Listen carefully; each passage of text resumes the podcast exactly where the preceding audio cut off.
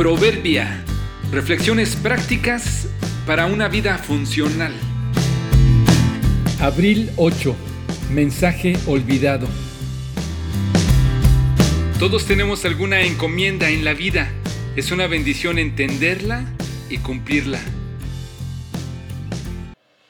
Los medios electrónicos de comunicación, los dispositivos móviles, las redes sociales, los chats, están haciendo posible que nuestra comunicación sea cada vez más rápida, en tiempo real, aunque no necesariamente más efectiva.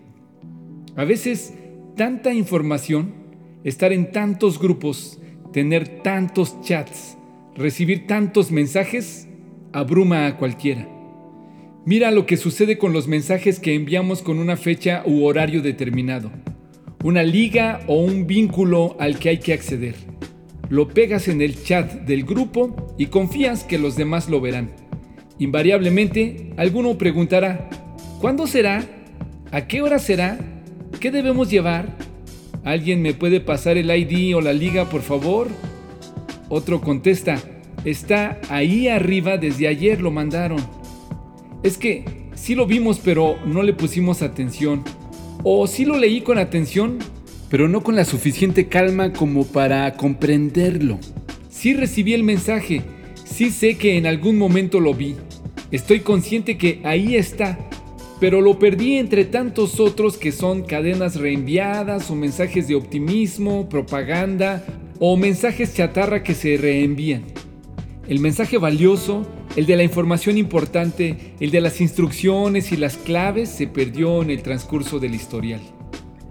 Si nuestra vida fuera un chat, donde en cada una de nuestras épocas vamos recibiendo mensajes valiosos, pero también un cúmulo de basura y mensajes sin sentido, entonces hay que estar atentos y selectivos, porque es muy probable que entre tanto que oímos y creemos, será fácil dejar olvidado un mensaje allá arriba. Se perdió entre tanta distracción y desvíos que recibimos. Sabes que tienes un llamado, Recuerdas que se te hizo una encomienda. En algún lugar está, en un punto quedó. Como la lista que le da el papá al hijo para que compre en la tienda y la pierde por jugar. Como las cosas que le encarga una esposa a su esposo y éste las olvida por no escribirlas.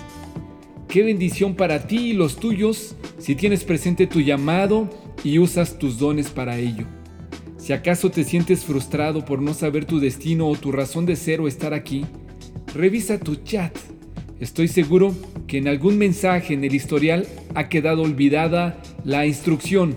Regresa, repasa en el chat de tu vida y ahí estará. ¿Por qué haces lo que haces? ¿A qué has sido llamada? ¿Cuál es tu verdadero propósito? Cada uno ponga al servicio de los demás el don que haya recibido, administrando fielmente la gracia de Dios en sus diversas formas. Primero de Pedro 4.10